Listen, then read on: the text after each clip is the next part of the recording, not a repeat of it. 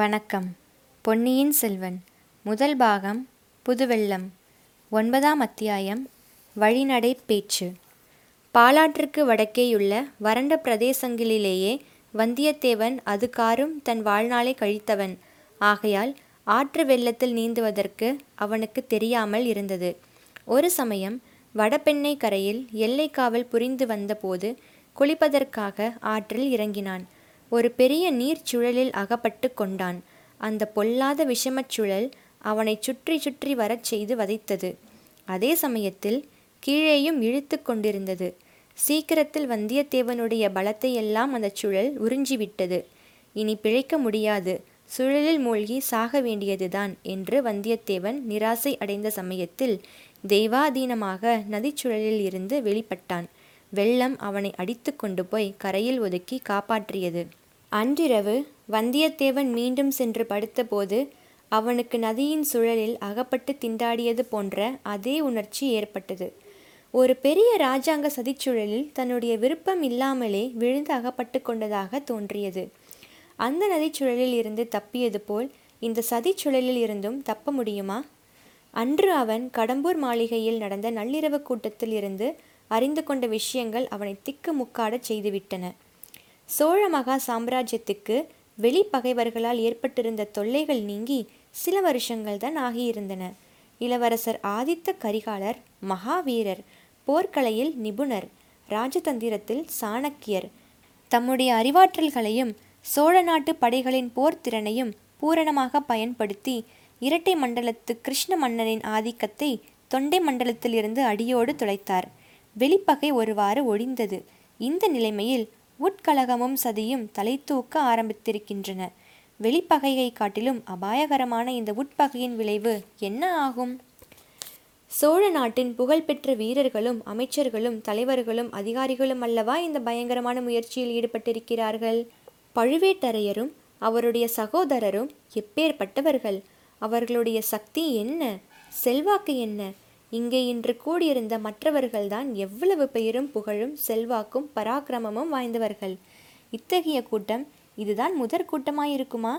பழுவேட்டரையர் மூடு பல்லக்கில் மதுராந்தகரை வைத்து இவ்விதம் இன்னும் எத்தனை இடங்களுக்கு கொண்டு போயிருக்கிறாரோ அடடா முதிய வயதில் ஓர் இளம் பெண்ணை மணந்து கொண்டது இவருக்கு இந்த சதிகார முயற்சிக்கு எவ்வளவு சாதகமாக போய்விட்டது சோழ சிம்மாசனத்துக்கு உரியவர் இளவரசர் ஆதித்தர் கரிகாலர்தான் என்பது பற்றி இன்று வரை வந்தியத்தேவனுடைய மனத்தில் எவ்வித சந்தேகமும் உதிக்கவில்லை போட்டி ஒன்று ஏற்படக்கூடும் என்று அவன் கனவிலும் கருதவில்லை கண்டராதித்தனுடைய புதல்வர் மதுராந்தகரை பற்றி அவன் கேள்விப்பட்டதுண்டு தந்தையைப் போலவே புதல்வரும் சிவபக்தி செல்வர் என்று அறிந்ததுண்டு ஆனால் அவர் ராஜ்யத்துக்கு உரிமையுள்ளவர் என்றோ அதற்காக போட்டியிடக்கூடியவர் என்றோ கேள்விப்பட்டதில்லை ஆனால் நியாய நியாயங்கள் எப்படி பட்டத்துக்கு உரியவர் உண்மையிலே யார் ஆதித்த கரிகாலரா மதுராந்தகரா யோசிக்க யோசிக்க இரு தரப்பிலும் நியாயம் இருப்பதாகவே தோன்றியது போட்டி என்ற உண்மையில் ஏற்பட்டால் இவர்களில் யார் வெற்றி பெறுவார்கள் தன்னுடைய கடமை என்ன ஆஹா என்னென்னவோ மணக்கோட்டை கட்டிக்கொண்டு காஞ்சியிலிருந்து இந்த யாத்திரை கிளம்பினோமே பட்டத்து இளவரசர் ஆதித்த கரிகாலருக்கு உகந்தபடி நடந்து கொண்டு சோழ பேரரசில் பெரிய பதவிகளை அடையலாம் என்று ஆசைப்பட்டோமே காலாகாலத்தில் வானர் குலத்தின் பூர்வீக ராஜ்யத்தை கூட திரும்பப் பெறலாம் என்று நினைத்தோமே இதற்கெல்லாம் சாதனமாக எந்த புளியங்கொம்பை பிடித்தோமோ அதுவே முறிந்துவிடும் போலிருக்கிறதே இத்தகைய சிந்தனைகளினால் வந்தியத்தேவன் இரண்டாம் முறை வந்து படுத்த பிறகு வெகு நேரம் தூக்கம் பிடிக்காமல் திண்டாடினான் கடைசியாக இரவு நாலாம் ஜாமத்தில் கிழக்கு வெளுக்கும் நேரத்தில் அவனுக்கு ஒருவாறு தூக்கம் வந்தது மறுநாள் காலையில் உதய சூரியனுடைய செங்கிரணங்கள் சுளீர் என்று அவன் பேரில் பட்டபோது கூட வந்தியத்தேவன் எழுந்திருக்கவில்லை கந்தன்மாறன் வந்து தட்டி எழுப்பிய போதுதான் தூக்கி வாரி போட்டுக்கொண்டு எழுந்தான் ராத்திரி நன்றாய் தூக்கம் வந்ததா என்று கந்தன்மாறன் விருந்தினரை உபசரிக்கும் முறைப்படி கேட்டான் பிறகு அவனாகவே மற்ற விருந்தினர் எல்லாம் தூங்கச் சென்ற பிறகு நான் இங்கு வந்து பார்த்தேன் நீ நன்றாய் கும்பகர்ண சேவை செய்து கொண்டிருந்தாய் என்று சொன்னான் வந்தியத்தேவன் மனத்தில் பொங்கி எழுந்த நினைவுகளை எல்லாம் அடக்கி கொண்டு குறவை கூத்து பார்த்துவிட்டு இங்கு வந்து படுத்ததுதான் தெரியும் இப்போதுதான் எழுந்திருக்கிறேன் அடடா இவ்வளவு நேரம் ஆகிவிட்டதே உதித்து ஒரு ஜமம் இருக்கும் போலிருக்கிறதே உடனே நான் கிளம்ப வேண்டும் கந்தன்மாரா குதிரையை ஆயத்தம் பண்ணும்படி உன் வேலைக்காரர்களுக்கு கட்டளையிடு என்றான் அழகாய் இருக்கிறது அதற்குள்ளே நீ புறப்படுவதாவது என்ன அவசரம் பத்து நாளாவது இங்கே தங்கிவிட்டுத்தான் போக வேண்டும் என்றான் கந்தன்மாறன் இல்லை அப்பனே தஞ்சாவூரில் என் மாமனுக்கு உடம்பு செவ்வையாக இல்லை பிழைப்பதை துர்லபம் என்று செய்தி வந்தது ஆகையால் சீக்கிரத்தில் அவரை போய் பார்க்க வேண்டும் உடனே புறப்பட வேண்டும் என்று ஒரே போடாக போட்டான் வல்லவரையன் அப்படியானால் திரும்பி வரும்போதாவது இங்கே சில நாள் கட்டாயம் தாமதிக்க வேண்டும் அதற்கென்ன அப்போது பார்த்து கொள்ளலாம் இப்போது நான் புறப்படுவதற்கு விடை கொடு அவ்வளவு அவசரப்படாதே காலை உணவு அருந்திவிட்டு புறப்படலாம் நானும் உன்னுடன் கொள்ளிட நதி வரையில் வருகிறேன் அது எப்படி முடியும் யார் யாரோ பெரிய பெரிய விருந்தாளிகள் உன் வீட்டுக்கு வந்திருக்கிறார்களே அவர்களை விட்டுவிட்டு உன்னை விட பெரிய விருந்தாளி எனக்கு யாரும் இல்லை என்று கூறிய கந்தன் மாறவேல் சட்டென்று நிறுத்தி கொண்டான் வந்தவர்கள் பெரிய விருந்தாளிகள்தான் ஆனால் அவர்களை கவனித்துக்கொள்ள என் தந்தை இருக்கிறார் அரண்மனை அதிகாரிகளும் இருக்கிறார்கள் உன்னோடு நேற்று ராத்திரி கூட நான் அதிக நேரம் பேசவில்லை வழிநடையிலாவது சிறிது நேரம் உன்னோடு சல்லாபம் செய்தால்தான் என் மனம் நிம்மதியடையும் அவசியம் கொள்ளிடக்கரை வரையில் வந்தே தீருவேன் என்றான் எனக்கு ஆட்சேபம் ஒன்றுமில்லை உன் இஷ்டம் உன் சௌகரியம் என்றான் வந்தியத்தேவன் ஒரு நாழிகை நேரத்துக்குப் பிறகு இரு நண்பர்களும் இரு குதிரைகளில் ஏறி சம்புவரையர் மாளிகையிலிருந்து புறப்பட்டுச் சென்றார்கள் குதிரைகள் மெதுவாகவே சென்றன பிரயாணம் மிகவும் இன்பகரமாக இருந்தது மேலை காற்று சாலை பொழுதியை வாரி அடிக்கடி அவர்கள் மேல் இறைத்ததை கூட அந்த நண்பர்கள் பொருட்படுத்தவில்லை பழைய ஞாபகங்களை பற்றிய பேச்சில் அவ்வளவாக மனத்தை பறிக்கொடுத்திருந்தார்கள் சிறிது நேரத்துக்கெல்லாம் வந்தியத்தேவன் கூறினான் கந்தன்மாரா உன் வீட்டில் ஒரே ஒரு இரவுதான் தங்கினாலும் அது எனக்கு எவ்வளவோ பயனுள்ளதாய் இருந்தது ஆனால் ஒரே ஒரு ஏமாற்றம்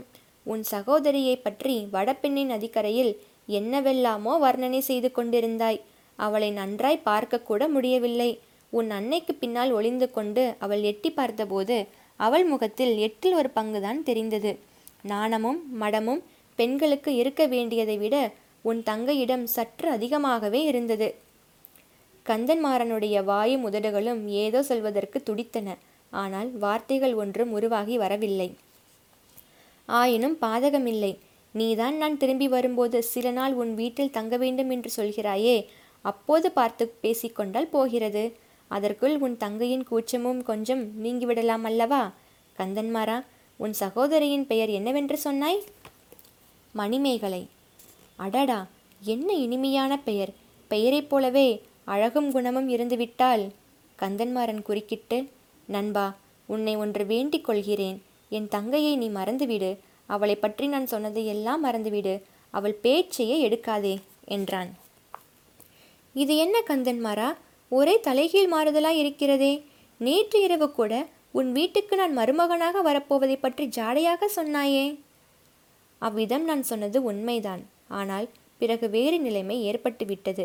என் பெற்றோர்கள் வேறு இடத்தில் என் சகோதரியை கல்யாணம் செய்து கொள்ள முடிவெடுத்து விட்டார்கள் மணிமேகலையும் அதற்கு சம்மதித்து விட்டாள் வந்தியத்தேவன் மனதிற்குள் மணிமேகலை வாழ்க என்று சொல்லிக்கொண்டான் கொண்டான் மணிமேகலையை யாருக்கு கொடுக்க நிச்சயித்திருப்பார்கள் என்று ஊகிப்பதிலும் அவனுக்கு கஷ்டம் ஏற்படவில்லை மூடு பள்ளக்கில் இருந்து வெளிப்பட்ட இளவரசர் மதுராந்தகருக்குத்தான் நிச்சயித்திருப்பார்கள் ஆஹா நேற்று ராத்திரி வந்திருந்த பணக்கார விருந்தாளிகளில் ஒருவரை மாப்பிள்ளையாக திட்டம் செய்தீர்களாக்கும் கந்தன்மாரா இதில் எனக்கு வியப்பும் இல்லை ஏமாற்றமும் இல்லை ஒரு மாதிரி நான் எதிர்பார்த்ததுதான் எதிர்பார்த்தாயா அது எப்படி என்னை போல் ஏழை அனாதைக்கு யார் பெண்ணை கொடுப்பார்கள் ஊரும் வீடும் இல்லாதவனை எந்த பெண் மணந்து கொள்ள இணங்குவாள் எப்போதோ என் குலத்தைச் சேர்ந்த முன்னோர்கள் அரசு செலுத்தினார்கள் என்றால் அது இப்போது என்னத்துக்கு ஆகும் நண்பா போதும் நிறுத்து என்னை பற்றியும் என் குடும்பத்தை பற்றியும் அவ்வளவு கேவலப்படுத்தாதே நீ சொல்வது ஒன்றும் காரணமில்லை வேறு மிக முக்கியமான காரணம் இருக்கிறது அதை அறிந்தால் நீயே ஒப்புக்கொள்வாய் ஆனால் அதை நான் இப்போது வெளிப்படுத்துவதற்கில்லை சமயம் வரும்போது நீயே தெரிந்து கொள்வாய் கந்தன்மாரா இது என்ன ஒரே மர்மமாகவே இன்றைக்கு நீ பேசிக்கொண்டு வருகிறாயே அதற்காக என்னை மன்னித்துவிடு உன்னிடம் கூட நான் மனம் விட்டு பேச முடியாதபடி அப்படி ஒரு பெரிய காரியம்தான் எது எப்படியானாலும் நம்முடைய சிநேகத்துக்கு எவ்வித பங்கமும் வராது என்பதை நம்பு விஷயம் வெளியாக வேண்டிய சமயம் வரும்போது ஓட்டமாக ஓடி வந்து உன்னிடம்தான் முதலில் சொல்வேன் அதுவரையில் என்னிடம் நம்பிக்கை வைத்திரு உன்னை நான் ஒரு நாளும் கைவிட மாட்டேன் என்று நம்பு இந்த வாக்குறுதிக்காக ரொம்ப வந்தனம் ஆனால் என்னை கைவிடும்படியான நிலைமை என்ன என்பதுதான் தெரியவில்லை அப்படி நான் இன்னொருவரை நம்பி பிழைக்கிறவனும் அல்ல கந்தன்மாரா என்னுடைய உடைவாளையும் கைவேலையுமே நான் நம்பியிருப்பவன் அந்த உடைவாளையும் வேலையும் உபயோகிக்க வேண்டிய சந்தர்ப்பம் சீக்கிரத்தில் வரலாம் அப்போது நாம் இருவரும் ஒரே கட்சியில் நின்று தோளோடு தோல் சேர்த்து போரிடுவோம் அதனால் உன்னுடைய நோக்கமும் கைகூடும் இது என்ன யுத்தம் சீக்கிரம் வரும் என்று எதிர்பார்க்கிறாயா அல்லது ஈழ நாட்டில் நடக்கும் யுத்தத்துக்கு போகும் உத்தேசம் உனக்கு உண்டா ஈழத்துக்கா ஈழத்தில் நடக்கும் அழகான யுத்தத்தை பற்றி கேட்டால் நீ ஆச்சரியப்பட்டு போவாய் ஈழத்தில் உள்ள நம் வீரர்களுக்காக சோழ நாட்டில் இருந்து அரிசியும் மற்ற உணவுப் பொருள்களும் போக வேண்டுமாம் வெக்கக்கேடு நான் சொல்லுவது வேறு விஷயம் கொஞ்சம் பொறுமையாயிரு இரு சமயம் வரும்போது சொல்லுகிறேன் தயவு செய்து இப்போது என் வாயை பிடுங்காதே சரி சரி உனக்கு விருப்பம் இல்லை என்றால் ஒன்றும் சொல்ல வேண்டாம் வாயை கூட திறக்க வேண்டாம் அதோ கொள்ளிடமும் தெரிகிறது என்றான் வந்தியத்தேவன் உண்மையில் சற்று தூரத்தில் கொள்ளிட பெருநதியின் வெள்ளம் தெரிந்தது சில நிமிஷ நேரத்தில் நண்பர்கள் நதிக்கரையை அடைந்தார்கள் ஆடிப்புது பிரவாகம் அந்த மாநதியின் கரை புரண்டு சென்றது மறுகரை வெகு தூரத்தில் இருப்பதாக தோன்றியது மறுகரையையுள்ள மரங்கள் சிறிய செடிகளைப் போல் இருந்தன செக்கச் சிவந்த பெருநீர் வெள்ளம் சுழிகளும் சுழல்களுமாக வட்ட வடிவ கோலங்கள் போட்டுக்கொண்டு கொம்மாலம் அடித்துக்கொண்டு கரையை உடைக்க பிரயத்தனம் செய்து கொண்டு ஹோ என்று இறைந்து கொண்டு கீழ்கடலை நோக்கி அடித்து மோதிக்கொண்டு விரைந்து சென்ற காட்சியை வந்தியத்தேவன் பார்த்து பிரமித்து நின்றான் தோணித்துறையில் ஓடம் ஒன்று நின்றது ஓடந்தள்ளுவோர் இருவர் கையில் நீண்ட கோள்களுடன் ஆயத்தமாய் இருந்தார்கள் படகில் ஒரு மனிதர் ஏற்கனவே ஏறியிருந்தார் அவரை பார்த்தால் பெரிய சிவபக்த சிகாமணி என்று தோன்றியது கரையில் வந்து கொண்டிருந்தவர்களை பார்த்து சாமி படகில் வரப்போகிறீர்களா என்று படகோட்டிகளில் ஒருவன் கேட்டான் ஆம் இவர் வரப்போகிறார் கொஞ்சம் படகை நிறுத்து என்றான் கந்தன்மாறன் இரு நண்பர்களும் குதிரை மீதிருந்து கீழே குதித்தார்கள் யோசனை இல்லாமல் வந்துவிட்டேனே இந்த குதிரையை என்ன செய்வது படகில் ஏற்ற முடியுமா என்று வந்தியத்தேவன் கேட்டான் தேவையில்லை நம்மை தொடர்ந்து இதோ இரண்டு ஆட்கள் வந்திருக்கிறார்கள் ஒருவன் உன் குதிரையை இங்கிருந்து கடம்பூருக்கு இட்டு வருவான் இன்னொருவன் உன்னுடைய படகில் ஏறி வந்து அக்கறையில் உனக்கு வேறு குதிரை சம்பாதித்து கொடுப்பான் என்றான் கந்தன்மாறன் ஆஹா எவ்வளவு முன் யோசனை நீ அல்லவா உண்மை நண்பன் என்றான் வந்தியத்தேவன் பாலாற்றையும் பெண்ணையாற்றையும் போலத்தான் கொள்ளிடத்தை பற்றி நீ நினைத்திருப்பாய் இதில் குதிரையை கொண்டு போக முடியாது என்று நீ எண்ணியிருக்க மாட்டாய் ஆமாம் அவ்விதம் உங்கள் சோழ நாட்டு நதியை பற்றி அலட்சியமாய் நினைத்ததற்காக மன்னித்துவிடு அப்பப்பா இது என்ன ஆறு